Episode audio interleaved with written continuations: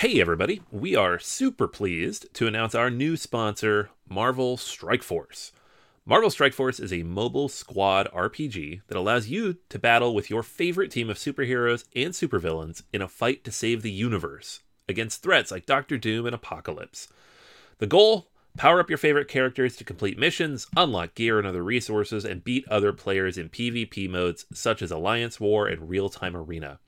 And the best part Marvel Strike Force just reached its six year anniversary, which means free stuff when you sign up via our unique link in the description.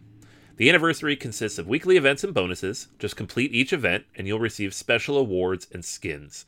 Make sure to log in each day and every week to take advantage of all the new characters that are being released specifically for this event. This will be Marvel Strike Force's most generous event to date, so don't miss out. If we have received a unique promo code for every new user, please follow our link in the description and use the promo code MAXPOOL. M A X P O O L. Again, anybody uses that code, it is unique for all new users. Check it out. Once again, thank you so much to Marvel Strike Force for sponsoring this episode.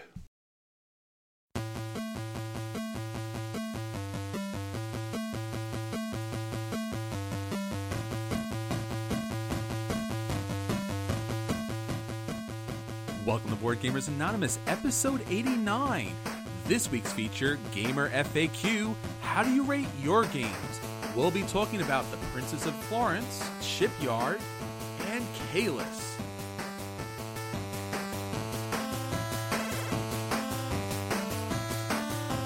You're listening to a proud member of the Dice Tower Network, dedicated to bringing podcasters together for the greater good of gaming. It's sort of like Voltron, but with better lip syncing. Find out more at Dicetowernetwork.com. Welcome to Board Gamers Anonymous, the podcast about board gamers and the insane fun we have at the table together. This is Chris. This is Anthony. This is Daniel. And this is Drew. Welcome to the episode, everyone. We're so glad to have you join us at the table again this week. We got an outstanding episode for you. We're going to be talking about how we all rate games. Now, you hear us talking about board games and if we're going to give it a buy or if we're going to give it a play or we're going to give it a dodge or a burn, but we wanted to talk about our ratings on Board Game Geek. Now, hopefully, you've already joined the guild and seen us there and took a look at our game collections and some of our ratings, but we wanted to talk in more detail about how and why we rate our games.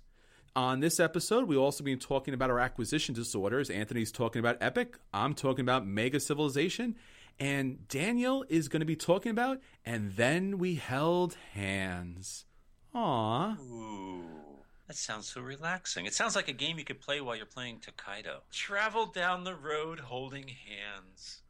Yeah. Oh, I like It's the expansion to Tokaido.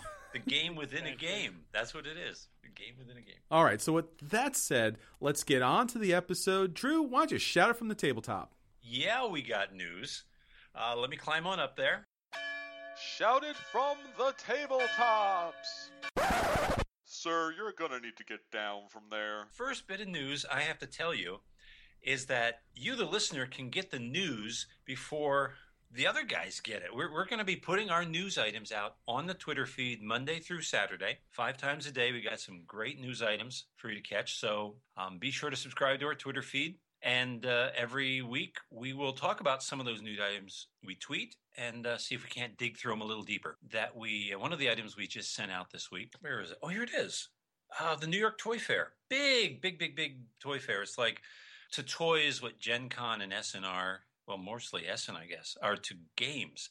But the cool thing is, it's not just toys. There are a lot of games at the New York Toy Fair.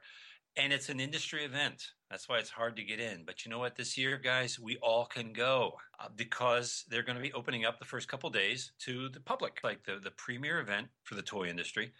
Believe me, there's going to be a lot about games there. Some of the big family game companies are going to be represented. Go to the website uh, for the New York Toy Fair. We're going to link to that article from Fortune magazine. You can check it out, register for information, and uh, as soon as you can sign up, they will contact you. So, good news for everybody. Definitely. Turn this around, go in a different direction for our final item, and appeal to everyone's artistic side. We get a chance to create something for a board game.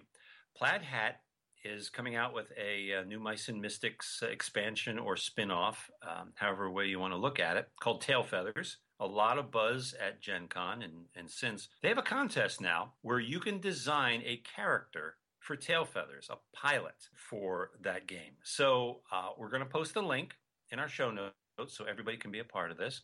That's really cool. Have you guys ever wanted to create a character or a card for a game? Oh, oh yeah. I mean, dirty secret about me. When I was a kid, I was really big into Magic the Gathering.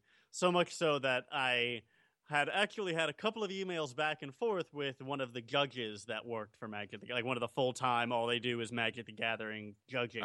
Oh man, guys, we had emailed a couple times, and I would talked to them about getting it des- the designing for them. So I can definitely feel the impulse there. I guess now the one that would be the the most, the thing that would draw me most is the want to design like a a role playing game world, like a D and D world uh, kind of yeah. like like Eberron or what have you. With the, because I just feel like there's so much uh, anthropological and sociological information that isn't typically made uh, taken advantage of when these uh, environments are designed, and they often feel very samey. Eberron sticks out as being very exceptional in this way, right? Uh, having very sophisticated social environment. Uh, so that's one that I would yeah. really like to do one day is to design a i guess a, an environment for d&d or a similar role-playing game cool is you can create a specific character yourself or you can get together with friends or family to make it and they're going to create it just the way you want it let's hope they do it just the way you want it maybe they'll hire a professional artist but it'll be cool. So, tail feathers, get your pen and paper out, give it a shot. That's everything from the tabletop, guys. Now, I'm afraid I'm going to have to leave you for a couple moments. Dwarves, I sent down to the mine to dig for rubies. They're letting the donkeys wander around down there. I'm saying we don't need no stinking donkeys. I'll be right back after I feed them some pumpkins. See you guys in the final round. And now, our acquisition disorders. Acquisition disorders? That's crazy. He needs the base game. Nothing else but the base game. The base game and the expansion. See? Nothing else. Just the base game and the expansion and the promos. The base game, the expansion, and the promos, and of course the upgraded components. Why wouldn't you have the upgraded components? All right, so, so let's talk about the games the that we really want to get to the table. See, Anthony, why don't you start us off? Okie doke. So there's a game that hit Kickstarter not too long ago. I think it was earlier this year. We probably talked about it. I think Chris, you covered it, and I missed it. You know, it has a very generic name, so it's not really my fault. It's called Epic. Period. That's it. Epic card game from White Wizard Games. Those are the guys who did Star Realms. So this is their second big game. And it's from Robert Dougherty and Darwin Kastle. And the group there is a whole bunch of people who used to work on Magic. So, as you might guess, this is a very similar game to Magic except a few things are different. First, it's super streamlined. A lot of the things you find in Magic aren't necessarily here. There's no collectible aspect to the game, but it's not even really an LCG. It's a single box of cards, just like Star Realms. I think it comes with 120, 130 cards. That's it. That's all you need. You can play the full game with those cards. Has like four or five different variants in the rule book based on those cards. And the cards themselves are very cool and do lots of big, powerful things. So you're not getting a bunch of junky cards like you get in, say, a Magic starter deck that you then need to build up by buying a bunch of packs. The game itself is pretty straightforward. Every turn you can play any number of zero cost cards and then one card that costs one gold because you only get one gold per turn. So there's no mana or anything like that. Your job basically is to get enough champions on your side to deal damage to your opponent. There's some events that come out that also do cool stuff. Digging through the cards, you can see a lot of them do a lot of damage. So you have 30 points, but those can disappear very quickly. So the game plays pretty fast. It's about 20 minutes. And it has a couple variants if you want to play with more than two players. There's enough cards in the deck to play with four people. And the store near me actually had copies of the Kickstarter version. So they'd backed it at the retailer level. And I got one of those. And so I got the base deck of cards, which I don't believe is out yet for regular retail, along with some of the promos that came with the Kickstarter. Uh, it's not a lot of cards, it's like another 20 or 30 cards. And I imagine they're going to have a bunch of expansions and additional packs down the line, like they did with Star Realms. But out of the gate, if you just buy this one box, you can play this card game. I have not yet been able to get to the table yet. It's, you know, just now showed up very recently. And I think Kickstarter backers are getting their copies as we speak. But it looks like a lot of fun. And I was very impressed. The artwork is very strong. Um, it definitely evokes a lot of what you feel when you open you know a new starter set or a pack of magic cards in terms of what the cards do and how they interact and kind of the flavor text and the story being told by those by the imagery there. I have no idea what this the backstory is for this game. I know there is one, and I plan on reading it at some point. The game itself looks cool, and as a former Magic player and a recovering addict myself, Daniel, you and I are together on this. Not quite to that level, but I understand. It's quick and simple, and there's not a ton of stuff I then have to go buy. So if I just want to play a quick card game that's not even nearly as complex as an LCG, Epic looks like it could be it. So uh, this one looks pretty cool. And when it comes out, it's going to be like 10 or 15 bucks. So keep an eye out for that. It should be in the stores pretty, pretty soon. And Daniel, what about you? Looking at a game this week that's pretty, I think, unique. Uh, it's on Kickstarter right now, and it's called Dot Dot Dot, and then we held hands. Uh, this game is actually had a lot of play as a print and play version, but they're producing a an actual production copy now with art done by Marie Cardouat. I hope I'm in ballpark there, who is the illustrator on the original version of Dixit. So you can get an immediate feel for what the art on the card looks cards look like, and it's pretty cool. I think it fits very well. The theme of the game is that you are a couple who begins at different places in a sort of a wheel of emotion over some important conflict or issue. You've fallen apart, pushed apart by this issue, and you need to play cards that allow you to move to the proper nodes to eventually end up in the cent- central node together in consecutive turns to win. You can play off of your own cards or the other player's cards, uh, but if any of your actions cause either player to be unable to move, the game ends. So your goal is to resolve this conflict. Now, one trick to it is you are not allowed to talk, or at least not talk about the game. Uh, so the entire game is supposed to be played based off of careful attention to the uh, position of these little markers on the game board, which is supposed to be representative of your partner's emotional states and needs.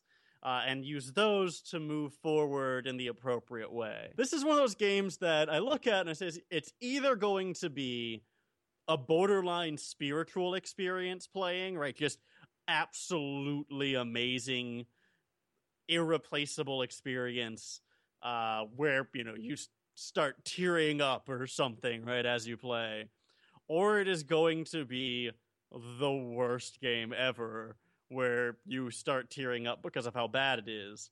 Uh, I'm not sure which one of these it's going to be. I mean, there will be tears, but it may be from profundity or it may be from sucking. And I'm not sure which one. I'm leaning towards profundity, though, partially because Dixit, you know, did what it did so very well and it's been very well reviewed uh, by the people who've played it. Uh, and it's just, I don't know, it's such an interesting theme and an interesting take that I just have to give it a shot. Uh, combine that with the fact that it's twenty dollars to back the game and get a copy. Nineteen actually to get a copy. Twenty four if you want to tip the musician who wrote their soundtrack. And I'll probably end up picking this one up. And I really hope it fulfills the potential that it has because it really does look like it could be a truly remarkable game. So that's uh, my acquisition disorder this week. Dot dot dot. And then we held hands by Ludi Creations, now on Kickstarter for the next eight days. Oh wait, well. Well, eight days from when we record this, what would mean two days from when you hear this, if you listen quickly. So, you have time. Get out there now. Back go, it. Go, go, go, go. uh, it's already funded. Uh, in fact, it's already funded five times over. Uh, but, you know, never too late to get in. Welcome so to the future, Daniel. yep. well, we already talked about Blood Rage.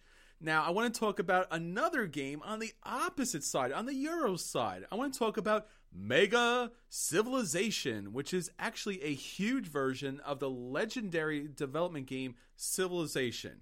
Now, what makes this game stand out? What makes this game so incredibly mega is literally everything about this game.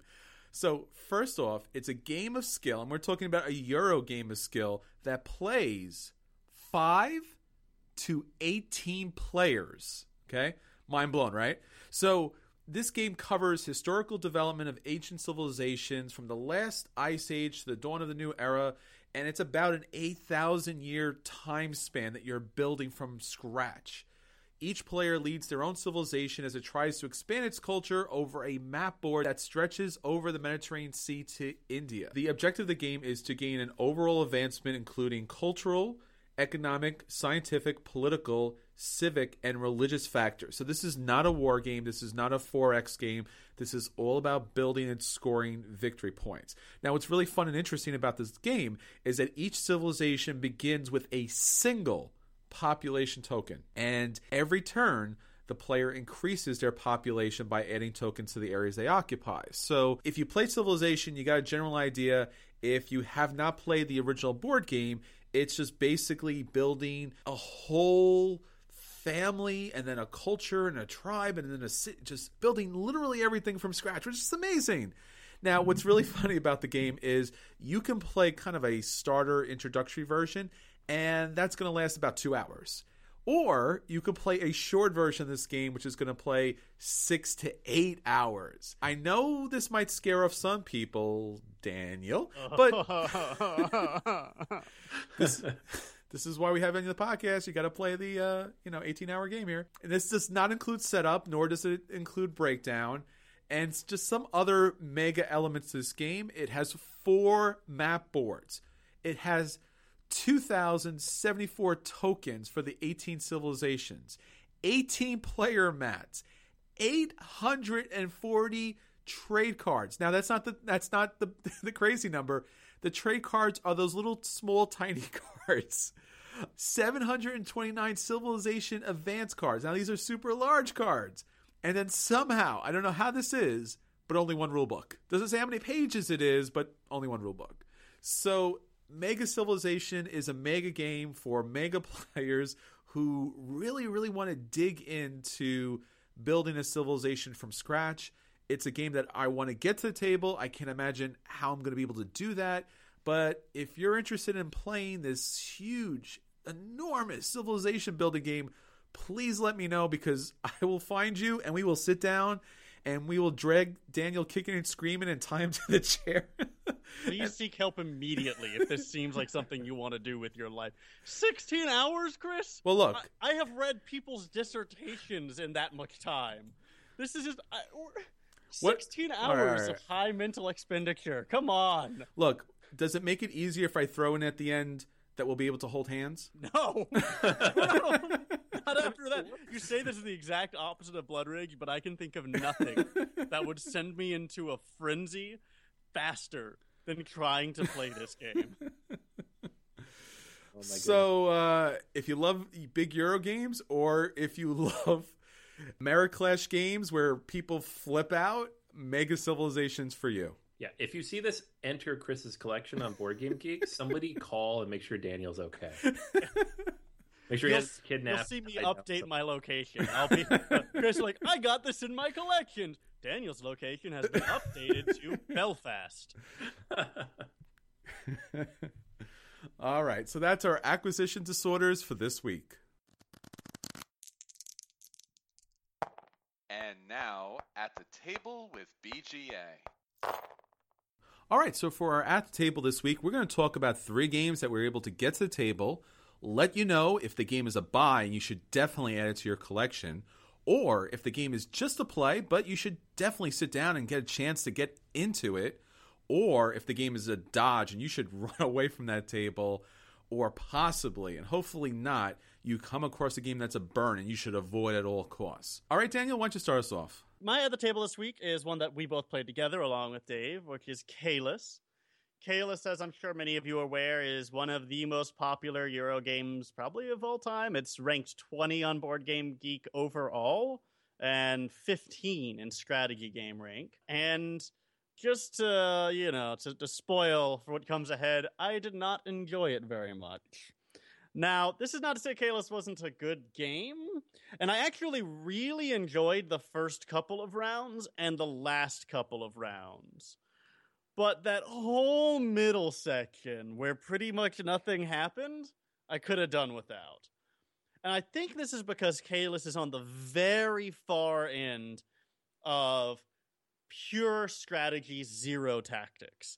There's very little that changes rap- turn to turn or very rapidly in this game. And this isn't really one of those the best laid plans of mice and men often go awry. In fact, the best laid plans of mice and men pretty much go exactly like you think they would in Caylus, which doesn't keep me engaged very well. I like to have the feeling, I like having a strategy, right? I like having a grand plan, but I feel like I want to defend that strategy every second of the game from unpredictable circumstance, from other players pushing on me. I want to feel like there's always something going on, right? There's always critical decisions to be made that will allow me to either adapt to the changing environment or go extinct. Uh, and Caylus, that's really not the case. Once the path has begun, it plays out in a very predictable way. Uh, and it really just lost interest for me very quickly. That said, if the game were about half as long, maybe even shorter, I think it could be a lot of fun. So maybe there's a, a place for Caylus Light. But as it is, there's just too much dead time in the game for me where things are essentially going according to plan for everybody. Unless you just forget something or make an oversight. Uh, it's just going to be smooth sailing. And smooth seas aren't very fun to tell stories about. And they're not very good for jet skiing. I don't know. I'm kind of making an analogy here. It's kind of forced, but it, it's too smooth for me in the middle pl- ground. I really want a little bit of chaos. I really want to have to fight for my plan tooth and nail, and Caylus did not do that for me. So I am going to have to give Caylus a dodge. Well, I got a chance to play this with you, Daniel, and I really did enjoy it. I see what you're saying here, especially the mid game where it does lag a little bit as you're building up all these different buildings down a path that eventually will come to an end. But, you know, there's some factors as far as how fast those buildings are built, and I guess it's the provost, how fast he moves down the board as well. So I like this game so much because I do like the heavy strategy element. You do have to think several moves in advance, be able to pick the right buildings, and then hopefully not get stuck in a situation where you can't activate those buildings. So the game basically is about receiving resources in order to purchase tiles that'll let you purchase buildings. The buildings go on this road, and then when you have a chance, you can place a worker there and if you get lucky enough, as I said, you can actually activate that building and use its special ability and then wash, rinse, repeat, right?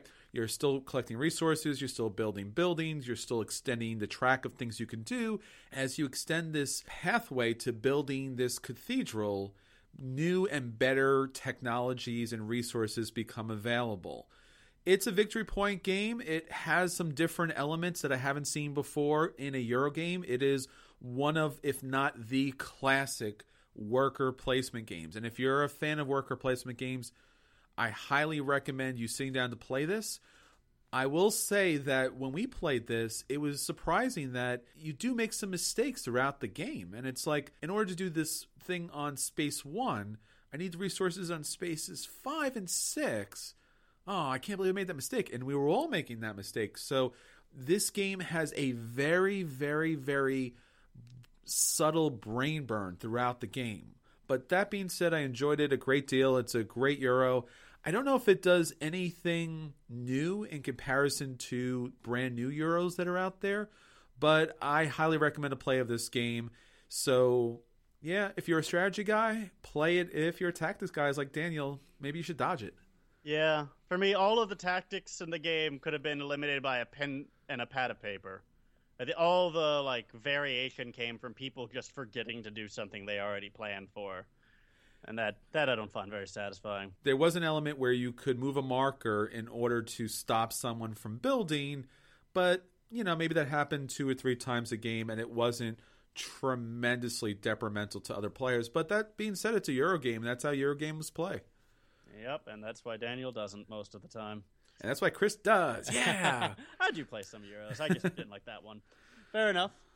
All right. Well, that's me. All right. So the game that I got to play this week is Shipyard. Now, as big of a Euro fan as I am, I got to admit that every once in a while I look at a game and especially a Euro game, and I'm just like, uh, yeah, I don't know if I want to sit down for the next two, three hours with that game. And Shipyard actually was one of those games. It looked bland, it looked boring, it looked uninteresting, but in fact, it was nothing like that at all. Shipyard is about building ships, and hopefully, by providing them with the right crew, the right equipment, and making them as fast and as richly powerful as possible because when you build a ship it kind of takes off and you score the ship which is fun. And and actually you are purchasing different ship parts throughout the game. Now what's really fun about this is you can get bows you can get middles or stern tiles and each turn you're able to pick three tiles. There is a bottom section where everything is free and then as you move up they become more costly. But thankfully, as people pick tiles, those tiles will eventually move down, and the later tiles are actually more beneficial for your ship. So you get to pick up these pieces, you get to place them on your shipyard player board, and based upon how you arrange them, you could set yourself up to build a big ship or a quick little small ship. Now, once, as I said, the ships are built, what you'll be able to do is move your ship. Now, I mean, not the big tile ship. You actually get this little wooden ship, which you get to move on these little canal tiles. And on these tiles, they have little circles, and some of the circles have special symbols. If you move across one of those symbols, you'll check your ship. And for example, you might have a lifeboat on one of these symbols. You'll check your ship. And if it has a lifeboat symbol, you'll score points for that. So that's really fun and interesting. You're actually setting up like a little mini map tableau. So as you're renting these canal tiles, you're setting this up in advance for your ship to sail upon. Now, if for some reason the speed of your ship is more than your canal tiles, then your ship can't run at all. Now, beyond getting the ship and running it out there, you're purchasing commodities because you need to trade resources for money to build in this game. Money is very tight. There's also equipment such as sails, smokestacks, cranes, and a gun tile that you can add to your ship. So as the game is going on, you can pick up all these different pieces and crew and employees to be able to put on your ship at later turns. Now, at the start of the game, you're going to be given six different tiles. These are end of the game bonuses. Now, here's what's really interesting. And Anthony talked about this recently about these final hidden objectives. Well, this is true too. You start with six, but each round you take away a tile, and at the end of the game, you only have two tiles. I don't think I've ever seen this in a game before where it actually gives you so many different options, and as gameplay is continuing, you can pull away those options that are not working for you and then end up with two final options that's hopefully scoring you a lot of points. This game seems heavy, it seems crazy, it's got a million little different shits and bits, but it's actually really fun when you get to put the ships together. It's an outstanding game, and honestly, if I do get a chance, I'm going to buy this game because there is so much fun to this that uh, I just actually was smiling. I played the first round of this game, and I was like, yeah, I like this game. Now, there are a lot of rondels in this game, and if you like rondels, this is the game for you. It has some really innovative mechanics when using the rondels, and there is just one separate rondel for these special action tiles that could almost be an expansion to this game and doesn't really need to be in the game, but it's there, which is cool. So, rondels, building ships, moving across tiles, and secret mission goals that give you extra points. What a great game. Go out and pick up Shipyard. All right, Anthony, what about you this week? All right, so uh, I got I've actually gotten a chance to play games a little bit. Uh, the Princes of Florence. This is a game I've seen floating around a little bit. I think it's in the top 50 on Board Game Geek or somewhere in there. So probably I just saw it when I'm cycling through that top 100. And it is in print right now. We actually, as we were playing it, we kept telling ourselves it was not in print because I had not seen it around, but it is in print from Rio Grande. Wolfgang Kramer and Richard Ulrich design. I say all this because it is an older game. It's from 2000, and the current edition that's out is, I think, from 2010. So you're not going to be able to find the copy that originally came out, which is the one I played uh, at the at the game night this last week. But there is a newer version which actually has more stuff, so it is a better version to get anyways, and I, I think it's pretty cheap on Amazon. So all that said, the game itself, it's a Euro. So today we're doing Euro Day. Apparently, all three of us, older Euros, and it is a combination of a bunch of different mechanics. It was actually very interesting And the first time I played through it, uh, it was very intriguing, and the second time, even more so. And I'll explain why. It starts with first the theme. You are um, a rich house in the Renaissance, and you are trying to support artisans who will uh, make these masterful works for you, and you will get uh, prestige at the end of the game. So the goal is basically to complete these works by collecting the various things that the particular artisans like. So there are three different freedoms, there are three different types of landscape, and then there are a whole bunch of different buildings that you will get throughout the game in a variety of different ways. And the goal is to get the items listed on these work cards that you're going to have, um, the profession cards that you'll get at the beginning of the game and that you can recruit later on. And t- for each of those things that you have listed on the card, so each card will have one of those three things listed. And for each of those, you get a certain number of points. Now, the interesting thing here with the game is each round of the game, and there are seven rounds, requires you to hit a certain minimum number of points. So the first round of the game, you can publish a work if it's only worth seven, which is almost it's really easy to do because if you have all three of those items, you get ten, um, and then there's a bunch of other ways to increase that. By the end of the game, it needs to be worth at least seventeen, which is not possible without getting those other augmentations. Uh, so throughout the game, you kind of need to build out this engine where you can increase the point values of the works that you're publishing, but you also get all the resources you need to publish those works. It has a lot of different things going on, and so there's no you can't do everything. You have to kind of focus your attention and hopefully do it efficiently. So, for example, at the beginning of the game, you'll be given four of these profession cards. What you want to do when you get those cards is find commonalities between them because you're going to discard one of those cards. So, for example, in the second game I played, I looked at all four cards, and three of them had the same freedom. They had the freedom of opinion. So I took those three cards knowing that I only needed to get the one freedom. And because the number of actions in the game is so limited, that helped me eliminate one or two actions that I might have to take later. The game itself, the play of it is split into two different segments of each round. So there's seven rounds, but then there's two halves of the, each of those rounds. The first half is an auction, and then the second half, everybody just gets two actions to do as they please. This is really interesting because some of the stuff you need for your board is auctioned, and some of it you can just buy, but all of it is limited. So you do have to plan and you have to rush a little bit to buy the things you know you need. And then certain things that are very, very beneficial to you will be auction only. So you kind of have to fight for them and make sure you get enough money to uh, to win those in the auction.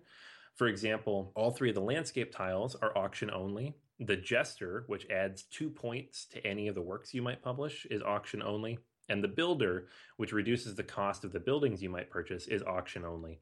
Um, a couple other things that are auction only the prestige cards, which are victory points at the end of the game. So that's an important part of the scoring mechanics. All those things you can only get through auction, and each of the auctions is going to be uh, 100 money at a time. And you start the game with 3,500, so everything's kind of in these larger denominations. But with a larger group of people, and we play with four the first time and then five, uh, it can get pretty heated because people will really need the one thing they need. And if everybody needs the same thing at the same time, it can get very expensive. That said, the money doesn't get too tight in this game. Uh, and the reason for that is every time you publish your work, let's say your work is worth 20 points. What really happens here is you get 20, or you actually get 2,000 money. So you get 100 florins for each of those points of that work. And then you get to decide how much of that you're going to trade in for victory points. So you could say, I'm going to keep 10 of this as florins. So I'll take a thousand florins and I'm going to trade the rest of it in for victory points. Or I really need money. I'm going to keep all 2000 as florins. Or if it's the end of the game, forget it. I'm going to trade it all in for victory points because that's what I need right now. Very, very interesting mechanic because early in the game, you're thinking, well, you never know how much money you're going to need. But by the end of the game, you're just like, victory points, however you can get them. And this is really the only way to get that many victory points in one chunk. There's a lot going on here. The whenever you buy one of these tiles, you have to place it on your board in front of you and they have to fit in a certain pattern. The buildings, for example, can't be adjacent to each other unless you buy two of the builders, which is actually relatively hard to do because of the auction mechanic. I know I listed a lot of mechanics, but it all comes together extremely well in the end. It's very smooth, it runs very quickly. The seven round game, even with five people, took us an hour and a half. So it's it, out of the gate, even with a bunch of new people learning the game, it happens very quickly. It is one of those games where there is some strategy to it, but you're constantly adjusting because of the auction. You may not get what you need because of the cards that get drawn. You may not get what you need. So to Daniel's point earlier, you have to have a strategy to some point, but you also need to shift it occasionally depending on what's available. I really like that. Um, there's a lot of mitigation here. Whenever you draw cards, you draw multiple cards and get to pick them. But at the same time, there's the randomness of the draw of those cards. So this was a really fun game for me. It's one that I had not played previously. I've only ever seen it kind of floating around on the game tables elsewhere. I think it's one I'm probably going to pick up. It's relatively inexpensive. It is in print right now, and the version that's in print, the the expansion actually adds uh, characters to the game, which actually adds a, a new mechanic that's going to make those jesters not quite as important and help each of the players be a little more asymmetrical, which is always fun. So, Princes of Florence, definitely a play, possibly a buy because this might be a hole in my collection with that kind of accessible open ended auction euro. And because it's available right now and it's a Rio Grande game and it might go out of print and they don't reprint their stuff very often, um, it might inch up to a buy, especially at this price. So, definitely a fun one worth checking out.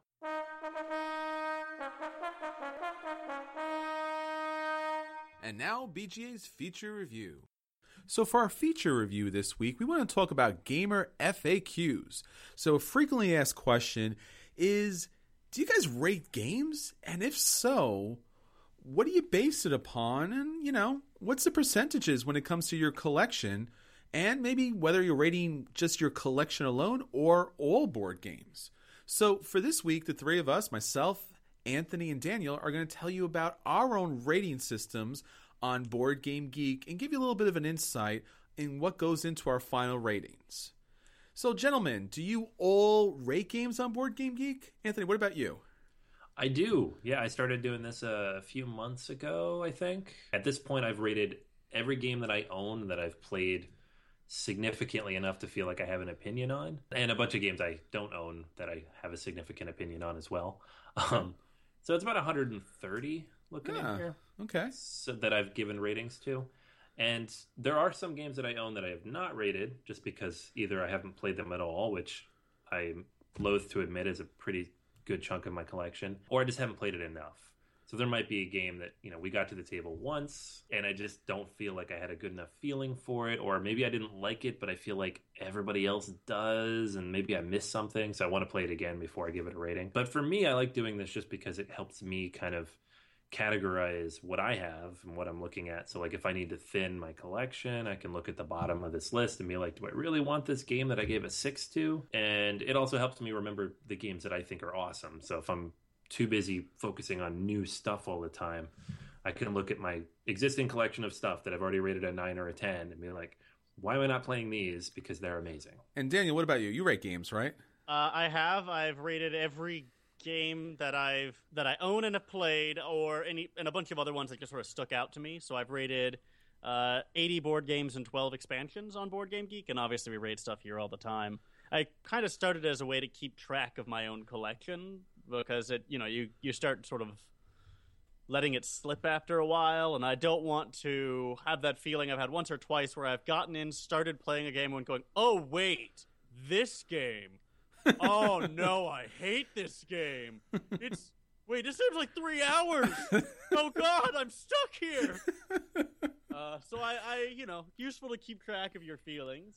Uh, and I've got to say, I'm pretty proud that my personal ratings are almost a perfect bell curve, slightly skewed upwards. So, uh, you know, there's uh, something to be said for that. yeah, I mean, when I went to look at the three of ours, I was like, "Oh, mine, my rating, my average is pretty high." And then I looked at Chris's. I'm like, "Oh, I don't feel as bad." And then I looked at Daniel's. I'm like, "Man, Daniel, why do you got to go and do it like have an accurate curve there?" I, I'm not gonna lie. I went through this like six times, adjusting ratings relative to one another to make sure they were like put together right. Because there would sometimes when I'd be like, "Oh, this is like a, a seven.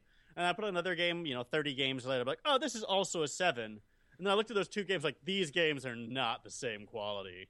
Right? One of these is way better than the other. So something is wrong with my categorization here. Mm-hmm. Uh, you know, you got to anchor it into your uh, r- relative games, right? It's a relative rating system. But my average rating's a 6.89, so you know, that's a pretty pretty solid mean, kind of where you'd expect it to lie. Okay.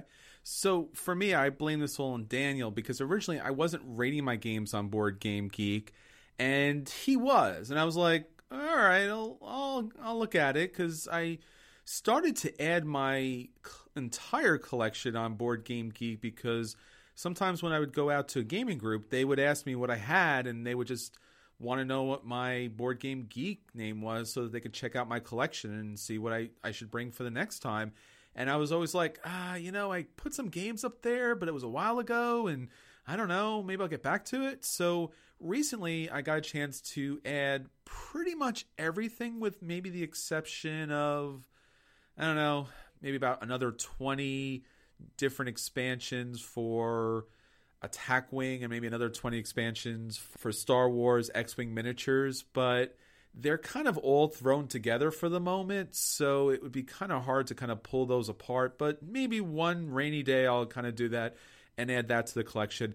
There are also some games that I leave with my family because they're more on the party game side, games that I probably wouldn't play with a game group, but with family they're perfect. So it's probably another 10 or 15 that are just sitting at home somewhere just waiting to get played, but generally I rated all of the games that I own, with a few exceptions, like Anthony said, that I currently haven't felt secure enough in giving a particular rating because I just feel like I haven't played it enough, or maybe the first play kind of met with some particular rulebook issue or such.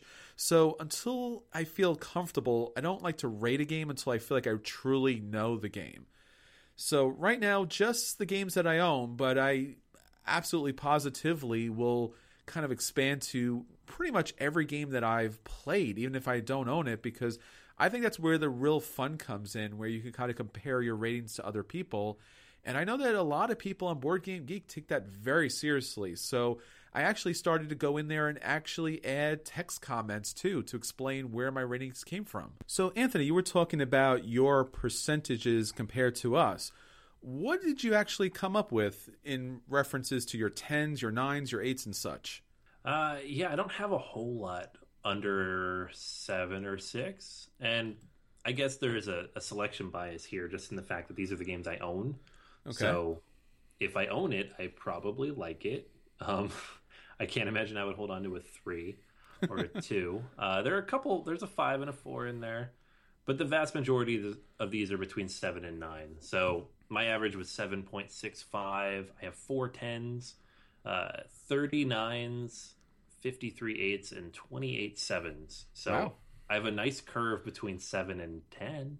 Um, okay. And then on the expansion side, it looks about the same. The majority of them in a seven or eight range. So the majority of the games on there are eights. So to me, that says I'm at least the games I own are the ones I really like. And then there are a handful of games that kind of fell into the you know the outlier category of four, five, six, and maybe I picked those up and didn't like them and just have yet to get rid of them.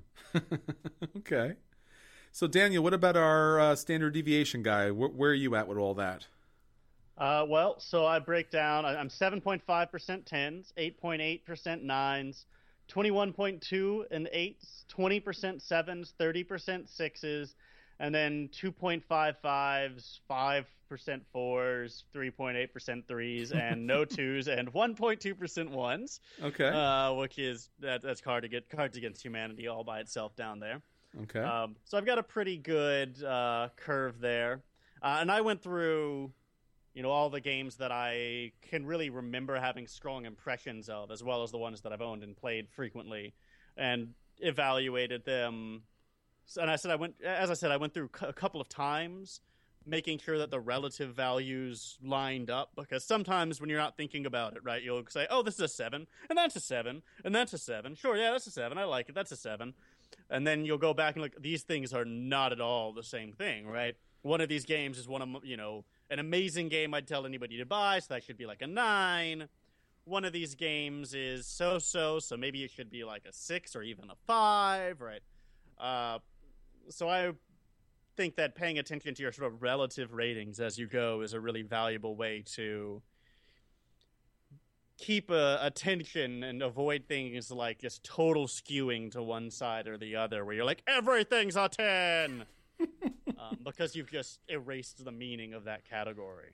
Sure. So speaking of everything is a 10, let's talk about my ratings. So I had 25 games that I rated a 10, and that was about 20% of my collection here. I had about 25 games for my nines, and that was once again about 20%. I had about 30 games for my eight, which was another 25%. Seven, 31 games for my rating of a seven, which is another 25%. And then I had about eight games for a rating of six, which was about six and a half percent. And then about three games for a five, which is about two and a half percent. So for me, this is my collection. I personally have picked these games out and done a lot of research in advance and usually play games before I buy them. It's pretty rare if I buy a game without having played it, unless it's a Kickstarter, and then that becomes a little bit iffy. Pretty much happy with my distribution here, and actually, in fact, I'm really glad that most of the games that I own are really on the upper scale because it'd be really expensive to own a lot of games on the lower end. Now, as Anthony said, I probably have some games that need to be traded and some games that either I haven't even bothered with because it looks so terrible, so therefore I haven't rated it yet. But, you know, like I said, there's probably about another 20 or some odd games that are kind of floating around that haven't a chance to rate yet. But in general, I feel pretty good about the ratings. So, guys, let's talk about some of the games, maybe one or two each in those types of range so people can get a sense of what a 10 is for you in comparison to maybe what is a 5 or a 6. So, Anthony, why don't you tell us about some notable numbers in your collection? All right. So, opening up my 10s, I have actually not given anything a true 10. Ooh. Um, they're all like 9.5 and up. Okay. Because apparently I decided to go 0.5s. um, that's how I solved the problem of well, these aren't the same. This one should be rated higher. but the highest rated game I own is War of the Ring. Um, I'm very happy with that. Okay. That's a game that I uh, I feel is near perfect in its execution, and absolutely love how it plays. And I'm really excited for the second expansion. I don't think it's necessary necessarily. We'll see what it does, but more stuff for War of the Ring. Let's do it. I put Caverna up there as well. I feel like that's a near perfect worker placement game. And then the Lord of the Rings LCG is uh, up there as well with the 9.1. And that's, to me, one of the best solo experiences I have as a board game. And it's so expandable. So there are factors there that influence the game that maybe the game's not perfect, but the experience as a whole to mm. me is very near perfect. And Imperial Settler is not quite up in that realm, but it's it's up there. And I recognize as a game, as a piece of game. Um, it's not necessarily a nine or a 10, but for me, it's pretty close because experience wise, it's well up there.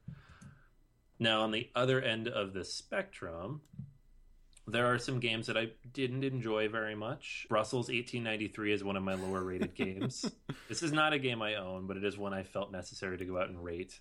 I give that one a five. Wow, you gave it a five?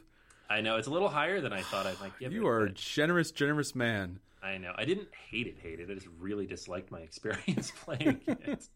Um, In the Year of the Dragon also made that, and that's I know a controversial pick. Both of those are. I think they're pretty well rated in general, but just in general, did not enjoy them, and I felt strongly enough about the plays that I had of them to give them ratings. A lot of the times, if I dislike a game that much, I don't play it a second time so I don't really want to give it a rating and put the number out there and say this game's horrible when I've only played it once. Now we have a podcast and I do that every week. So there you go. If, if, I go to the trouble of saying something's a dodge or a burn on the podcast, I, I'm I want to go back and rate everything that uh, you know I've given that strong of an opinion on. Um, and these two are games that I did. The very bottom end of my collection is a game that I still own, unfortunately, and there's no reason to get rid of it because it's it's worth like five bucks. But that's the Game of Thrones Westeros Intrigue. That's the super pasted on theme for that pyramid card game. I remember played. that game. Yeah. uh, I gave this one a four, and only gave it a four because if you ignored the theme completely, it's not a horrible game. No in execution. It's just the sheer gall of pasting that theme on there and putting it out there and making it so I can't play it with children who would probably enjoy it a lot more than I did makes it a four because I'm like, who am I going to play this with? Nobody cares. There are better Game of Thrones games out there that we can play. It's true. Uh, so that's the spectrum for me. It's games that were super disappointing on one end, uh, and on the upper end, of the games that I feel the ones that I'm giving the best ratings to are the ones where the experience itself kind of transcends the game a little bit, where actually sitting and playing it just feels good, and combined with the you know a really strongly built game. Um, those are the spectrums that I'm working on. All right, Daniel, what about you? Oh well, so I, I sort of run it kind of based off of our rating system here, which is I, I go tens are essentials, things that I would tell anybody who's looking for a game to pick up. That's going to include things, some predictable ones like Caverna, Defenders of the Realm, you know, best in class kind of games. The one that's probably most surprising, judging by the how far away it is from the average geek rating, is Gravwell, but that wouldn't be surprising that anyone to anyone who's listened to me talk about that game that Gravwell earns a 10 by my standards. From there, you get nine eights, or those are buys, like uh, Nevermore. You know, these fantastic games, really great games, but not so great that I would feel you're you're somehow lacking for not having it or having played it. Then you start getting down into your plays. So sevens, you see things like Summoner Wars, Master Set, Pandemic. Sixes, you've got Galaxy Trucker, uh, Power Grid, games that are fun, but uh, you know, not worth losing your hat over. Uh, and then you start getting into the dodges and the burns. Uh, just looking at the uh, what is it? The category uh, biggest delta or most bizarre ratings thing that Board Game Geek will do for you. The ones that'll be most surprising, I guess, are Cards Against Humanity gets a one because it's not a game; it's a long fart joke. um, which is a delta of 5.36, so the average rating is 6.3. Um, Troyes, and Castle Panic all got threes. Gravwell got a 10. Nevermore a 9. Elder Sign and, uh, and Colosseum 4s, Defender Realm 10. And then we start getting into the point where I suspect I'm within a standard deviation, so they're not as surprising. Elder Sign main game got a 4, Mice and Mystics got a 10 that sort of thing. But in general, my, my two ends represent essentials and burns, and then everything in between follows in a pretty predictable order. So for my tens, what I'm really looking for is a game that's complete. From top to bottom, the game is solid. The first turn that you're playing the game, you feel like, yes, I enjoy this game. I don't need to play an hour into the game to realize I like the game. The mechanics are solid, the artwork is decent, the components work. It just is the complete package. So, what I'm looking for here when it comes to my 10s is that complete package, and maybe sometimes I'll give it a little bit of leeway if there's an expansion that tightens things up. So, for example, Seven Wonders is a game that I give a 10. Now, this is not a ultimate type of game. But if you add the leaders to this game, it really makes it a beautiful game, very strategic and somewhat tactical when you play certain cards. And some expansions I, t- I added as my 10s here too. So the Defenders of the Realm Heroes expansions are outstanding. Dixit Journey, which is a great game and it's probably the best Dixit game out there. It's just a solid party game for gamers. The artwork is beautiful, the mechanics are nice, the game board is brilliant. Love Letter, small, quick kind of filler game, but it's a solid game with great artwork and really nothing to dislike about that game. I also gave a 10 to War of the Ring, just like Anthony. Uh, Suburbia is a 10 for me. Glory to Rome is a 10. Castles of Burgundy, Bora Bora, Dominaire. Uh, Caverna, just like Anthony, too. That was a 10 for me, too. Now, as Daniel was saying, my buys tend to be a 10, a 9, sometimes an 8, depending on how much a game costs. And then my plays are going to be 7, 6s, and 5s. My dodges are going to be 4, 3s, and 2s. And then my burns are going to be a 1. Now, I don't own any burn games, obviously, so that didn't kind of play into my list. But typically, if we're going to go on the opposite end, at least the games that I own, my 5s, I'm going to be talking about games like Buccaneer Bones or Apples to Apples or Mar- Martian Dice. You know, games that they're cute and they do what they do, but they really don't do anything above and beyond that. So I guess I'll sit down and play it if I have to, or if there's people that I really like and I want to play with them. And you'll also notice if you take a look at my list, my sixes and fives are pretty much across the board up for trade. So I'm looking for a solid game that plays well each and every time, even though it may not be the greatest game, but it does what it does and it does it well. So, to wrap up, that's our gamer frequently asked questions. How do we rate our games? If you want to follow up with us and take a look at our own list, you can find me, Chris, at Tricolor Tiger. That's Anthony. What about you? Uh, mine's easy. It's CHTFLD. I'm also the manager on the guild, so if you're in the guild, you find me there at the top of the page. If you're not, you should join the guild, and then you can find me there at the top of the page. Anthony C. Uh, and I'm it might even be easier. I'm Daniel at BGA, but that is AT as spelled out AT. I couldn't get the little at sign to work. So Daniel at BGA, and drop me a line. Let me know what you think. Yell at me for being mean to your favorite games or for usual internet rela- relationships. there you yeah, go. Yeah, I mean, we yell at Daniel weekly, but he needs a little, you know, he's got to remember there's other people out there. Other hurting people, to yell at me. Yeah, you you hurt them with your opinions, Daniel. we have all the tens, man. Well, I have nines, but Chris and I, you know, we, we love games. It's great. why won't you, why won't you make a civilization with me, Daniel? There's so much love in the mega. You, I would need to be making salary to play that game. All So right, we- so you heard him, guys. Donate to our Patreon account, and Daniel will play Mega Civilization for you. This is the only time you're ever going to hear me say this. Please don't donate to our Patreon account.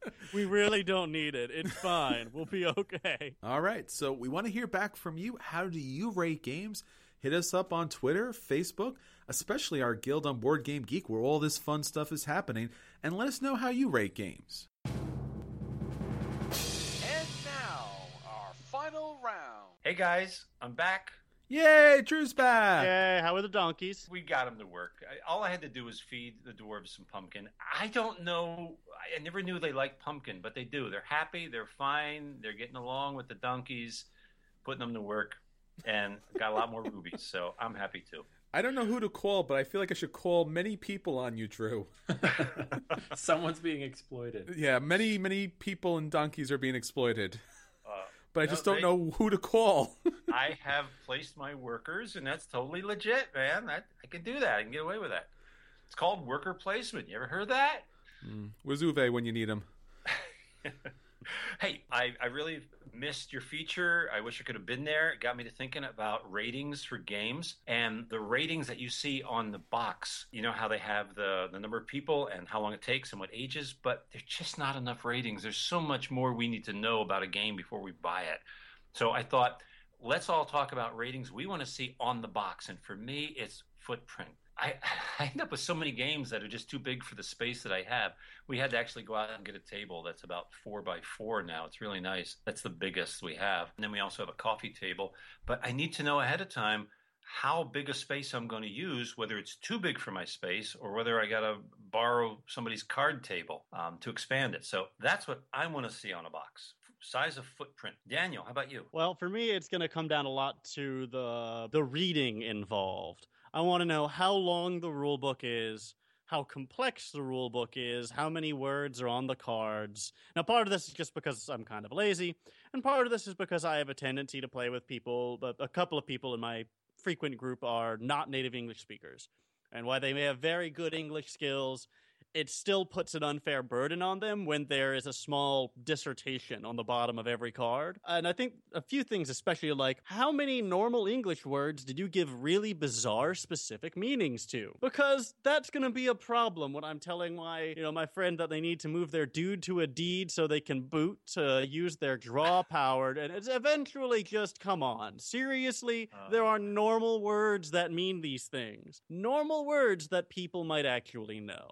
Uh, so for me, it's it's going to come down to rulebook complexity and language dependence. Those are two things that are very close to my heart. Wouldn't it be interesting if they could write rules or cards in basic English? I haven't But- seen anything written in it in a long time. I know, but it would be nice, I'll tell you. Anthony, what would you like to see on the box? Uh, you know what comes up every now and then, and it's always frustrating, and you always feel a little bad when it does, is if a game is completely unfriendly to the colorblind, or really anybody who might have a specific um, a situation in which the components or the the the way that the information is conveyed. I guess it's kind of dovetails with uh, what Daniel was saying. Is if the people playing can't fully understand or interact with the content of the game, it's not as much fun for them, and sometimes it's just not possible to play there's zero reason for a game not to be colorblind friendly. So if it is not, I would like for the box to tell me so. Ah, that's actually very reasonable and easy to to put on a box. Hey, Chris, how about you? What would you like to see on the box? Well, for me, what's really important when you're playing an Ameritrash game is to know before you get started or before you bring other players into the game how much of the IP, and by that I mean intellectual property, do you really have to know previously in order to truly enjoy the game? So, for example, there are some games like the DC Deck Builder that when you play a card, it, it's typically going to say draw a card or plus one power or minus one attack or something. Really basic stuff, and the information about that universe really doesn't come into play. But if you take a game like the Game of Thrones, the living card game, it's essential to know what the other houses are known for and even what specific cards or characters are really known for because that's going to play a lot into your strategy and your deck building. So I really want to know how much do I need to know before I'm playing a game because I want to get the maximum fun out of it. That's true. That is something specifically you need for America games. Euro games, eh, doesn't matter. It's just an abstract with a theme pasted on it. So, is he European? Good, done. um, maybe we should have like uh, you know how they have letter warnings and then they have letter abbreviations. Just this IP stamped on the box. I mean, you got to know the IP before you play this. That's pretty good. That's our final round for today, guys. So that's everything for this week. Please keep in contact with us on Facebook, Twitter, BoardGamersAnonymous.com, our guild on Board Game Geek. Don't forget to rate us on iTunes and Stitcher. And also, if you can, please check out our Patreon account. The more that you can do for us, the more we can do to bring new players into our great gaming hobby. Until next time, this is Chris. This is Anthony. And this is Daniel. And this is Drew. We'll save you a seat at the table right next to Daniel as we force him to play Mega Civilization.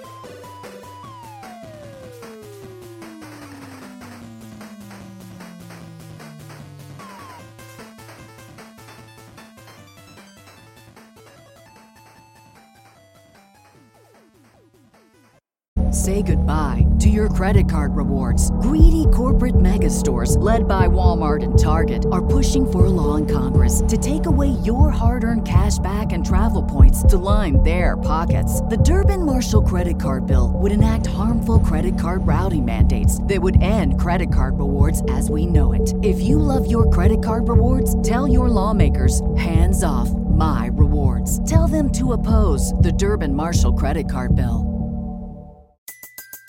Everybody in your crew identifies as either Big Mac Burger, McNuggets, or McCrispy Sandwich. But you're the filet fish Sandwich all day. That crispy fish, that savory tartar sauce, that melty cheese, that pillowy bun. Yeah, you get it.